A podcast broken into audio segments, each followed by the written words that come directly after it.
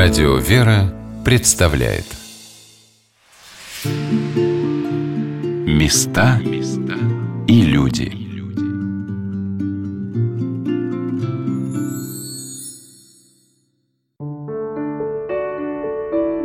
Добрый вечер, дорогие друзья. У микрофона Анна Шалыгина. Сегодня на «Волнах Радио «Вера» мы рассказываем о старице схемонахине Феодосии. Матушка жила недалеко от города Скопина, сейчас это Скопинская епархия – она почила о Господе 15 мая 2014 года, и множество людей, наших современников, оставили о ней свои замечательные воспоминания, собранные в книге «Старица Феодосия Скопинская». У каждого человека, с кем мне посчастливилось пообщаться, я спрашивала, а какая была матушка? Епископ Скопинский Шацкий Феодорит ответил на мой вопрос так.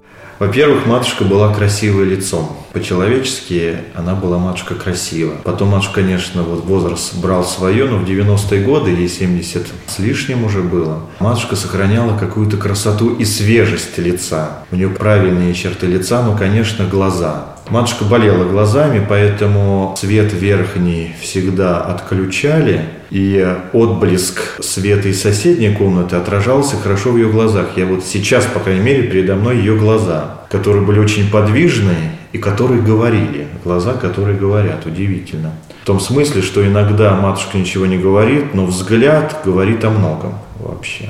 Матушка была задумчивая, это значит, она молится. Иногда матушка закрывала даже глаза, когда усиленно молилась. Как воспоминания говорят, что в это время матушка там духом была уже не здесь. Иногда она говорила, что происходит с родственниками в этот момент, важные моменты. Масса свидетельств. И вот я помню эти глаза, конечно. Матушка была, я бы не сказал, знаете, вот просто вежлива. Матушка могла быть очень строгой. Но у нее строгость всегда с каким-то озорством, что ли, вот с какой-то молодостью бы. Если она даже ругает молодого человека какого-то, она вот это делает, как вот добрая бабушка. Ну что ты, ну как-то начинает какие-то пословицы говорить, взывать к совести. То есть матушка, она не была постоянно, знаете, в одном каком-то ровном таком чувстве. Матушка могла быть очень веселой, могла быть грустной, особенно в дни памяти смерти ее сестер. Она вспоминала, видно, матушка, и плакала каждый год, когда собирались мы, чтобы помянуть этих сестер. Матушка переживала, когда из ее духовных чад умирал. Причем, зная, что человек умрет, она понимала необратимость этого, этого человека тоже готовила, как могла, но при этом зная, что человек не умрет до конца, что душа его вечная, тем не менее по-человечески она скорбела, конечно. А вот что сказала о матушке, какой она была, Клавдия Акимовна Грачева.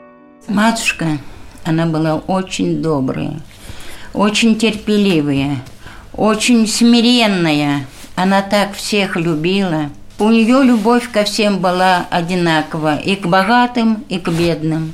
А бедных она вообще очень любила. И она всегда старалась кому-то дать конфетку, кому-то дать шоколад, кому-то дать печенье, угостить чаем, накормить, напоить.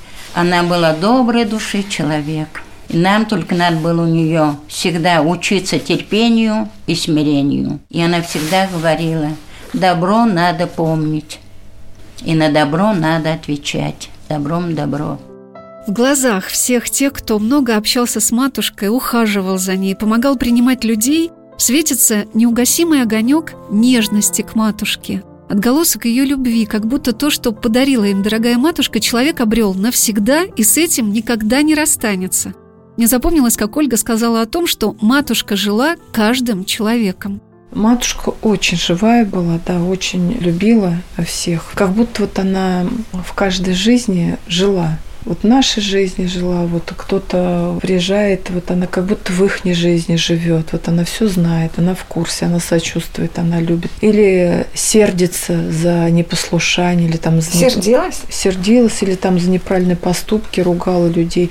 Но мы ведь по малодушию не будем рассказывать о наших поступках, правильно? Ведь хочется похвалиться, себя преподнести. Мало кто вот придет и скажет там, знаете, я вот так косячил, меня матушка так ругала, вот нас вот она так ругала, ругала сильно, и вот те, кто в присутствии кого-то ругала, они даже такие головы закрывали, говорят, ой, как она вас ругает. Я говорю, да как надо ругать-то? Как не воспитывать вот вы детей?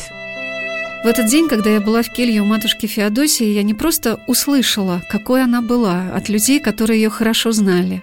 Рассказывая о том, как матушка общалась с Олиными детьми, своими правнуками, Оля сделала мне огромный подарок. Она показала записанную на видео колыбельную, как матушка пела ее маленькому Грише. Ты вот чувствовал, как тебя бабушка любит? Да. Как? Она ко мне очень хорошо относилась. Говорила. Разговаривала. Разговаривала с тобой? Да, хорошо. Нежно? Очень. Федь, говори. Федь, скажи. Она была очень добрая, она нам пела колыбельную на ночь. Я вам покажу, как она им пела колыбельные, баюкала. То есть, ну, такая живая у нас жизнь была с матушкой. Гриша. И бай, бай, баюшки, баюшки, да, баю, баю, баю, бай, Гришу, Митю, бай. И был канадец маленький, я его качал маменька. Она качала, вылетел, ты малютка, ведь маленькая.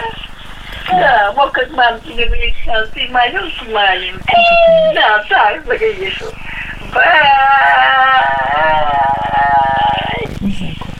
И баюшки, баюшки, баю, баю, баю. Боится, боится, дитю, боится. Ой, поцеловал меня, дитю.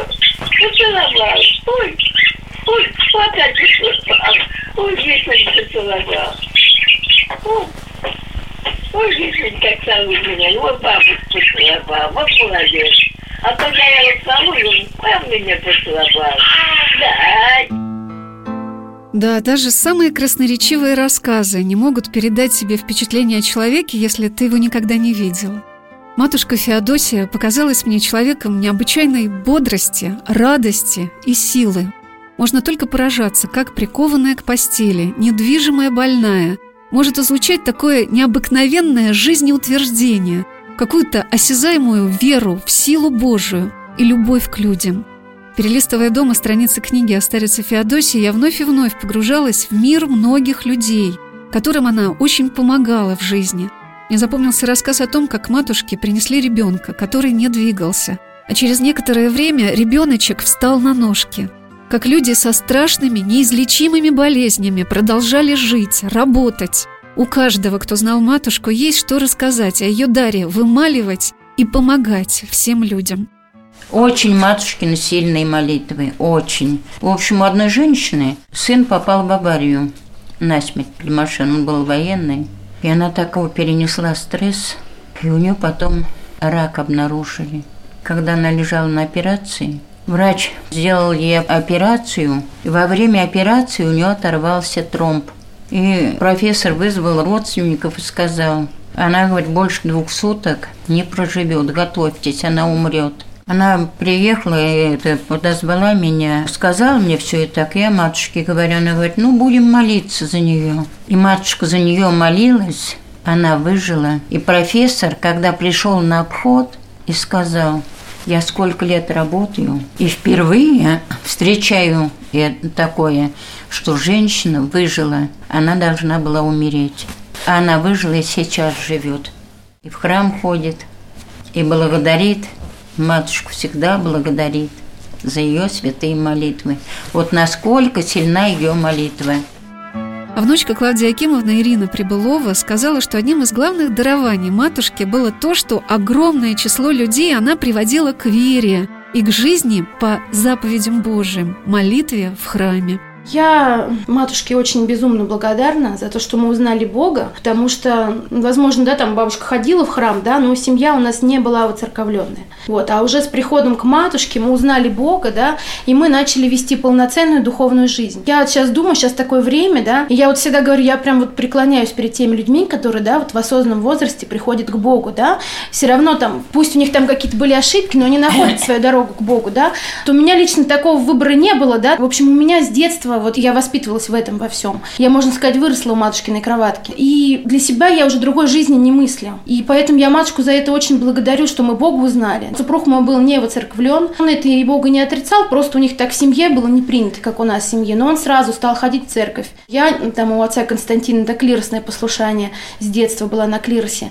Вот, и он стал со мной на клирос ходить. Я считаю, что это такое чудо Божие, потому что я много семей знаю, да, где жена верующая, а супруг нет. И с годами ничего не меняется у них, да. А у нас это как-то сразу... Вот я считаю, что только матушкиными молитвами такое чудо произошло, что мы стали вместе ходить в храм и вести полноценную жизнь такую, да, церковную. Настоятель Борисоглебского храма в селе Корневое протерей Константин Гусаров тоже сказал об особых дарованиях матушки. Конечно, помню. Как же я не помню, матушка. Пришел молодой, 20-летний. Что делать-то? В храме ни денег нет. В храме холодно. И матушка, караул, из прихода хоть беги. А ну, ой, батюшка, что ты, что ты, Господь с тобой.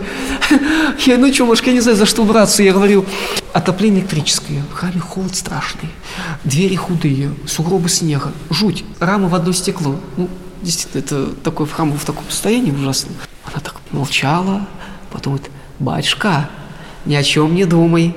Господь будет посылать тебе людей, а люди будут помогать. Понимаете? Вот, пожалуйста, так вот оно и получилось. Вот вы представляете, вот она вот иногда вот могла так утешить, там понятно, что различные бывали искушения, наветы вражие. Она вот скажет, так, не надо ничего это в голове держать, это все от лукавого. Да. Вот понимаете, как будто вот с тебя какая-то пелена вот просто вот соскальзывает, и все. Понимаете? И все. И вот ты уже летишь окрыленный на службу. Понимаете, как? Все нам, то, то есть знал буквально все. Вот, чтобы вот какой бы вот не спросишь, вот, матушка, как вот правильно поступить, вот так, вот так. Она всегда даст тебе четкий и ясный ответ. Иерей Евгений Герасимов, настоятель храма всех святых в земле российской просиявших в поселке Октябрьский, вспоминал о том, что главной просьбой к матушке была просьба о молитве. Да, безусловно. Матушка, помолитесь, пожалуйста. Это, это была фраза, которая звучала почти от всех просьбу ему помолиться. Даже сейчас, уже после смерти, мы обращаемся к ней с просьбой молиться за нас вот так. Ну, как, как дети, которые искренне верят в то, что она предстоит перед Богом и молится за нас. Мы искренне верим в это. При жизни мы обращались к ней, потому что мы знали, что ее молитва, она крепкая, и перед Богом она действенная, и она нам помогала.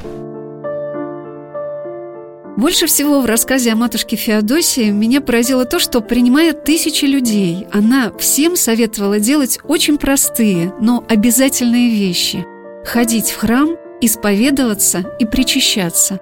И говорила, что все у вас наладится. В какие бы времена мы ни жили, какие бы ни претерпевала наша страна периоды, они проходят. Но если русский человек не забывает храм, хранит свою веру, живет в чистоте – Наша земля будет приукрашаться, и страна наша будет развиваться. Господь всегда будет даровать нам таких угодников Божьих, молитвенников за Россию. Я сердечно благодарю каждого, кто подарил нам эту встречу с матушкой Феодосией, которая, не сомневаюсь, станет для вас дорогим человеком, которому захочется обратиться в молитве, приехать на ее могилку, прийти в ее домик – а к старице многие приходили с подарками, как это сделали ребята из квартета «Братья».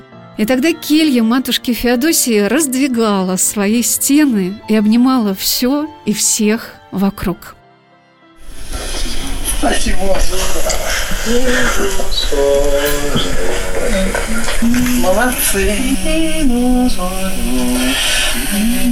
За окном страна, за окошечком просыпается понемножечку. Утро раннее, утро доброе, и земля родная, свободная. Солнце до небес поднимается,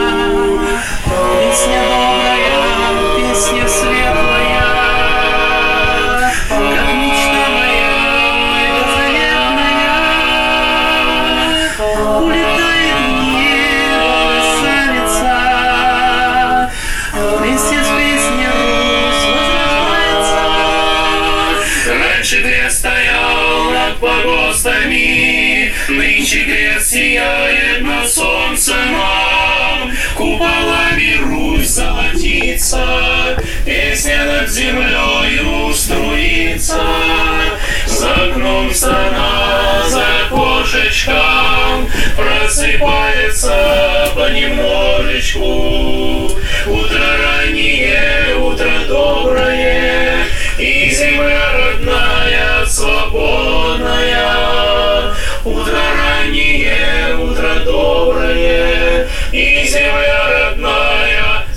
Свободная. Наш, наш порадуйте. Боже, как красиво, да? Красиво. Молодцы. Места и люди.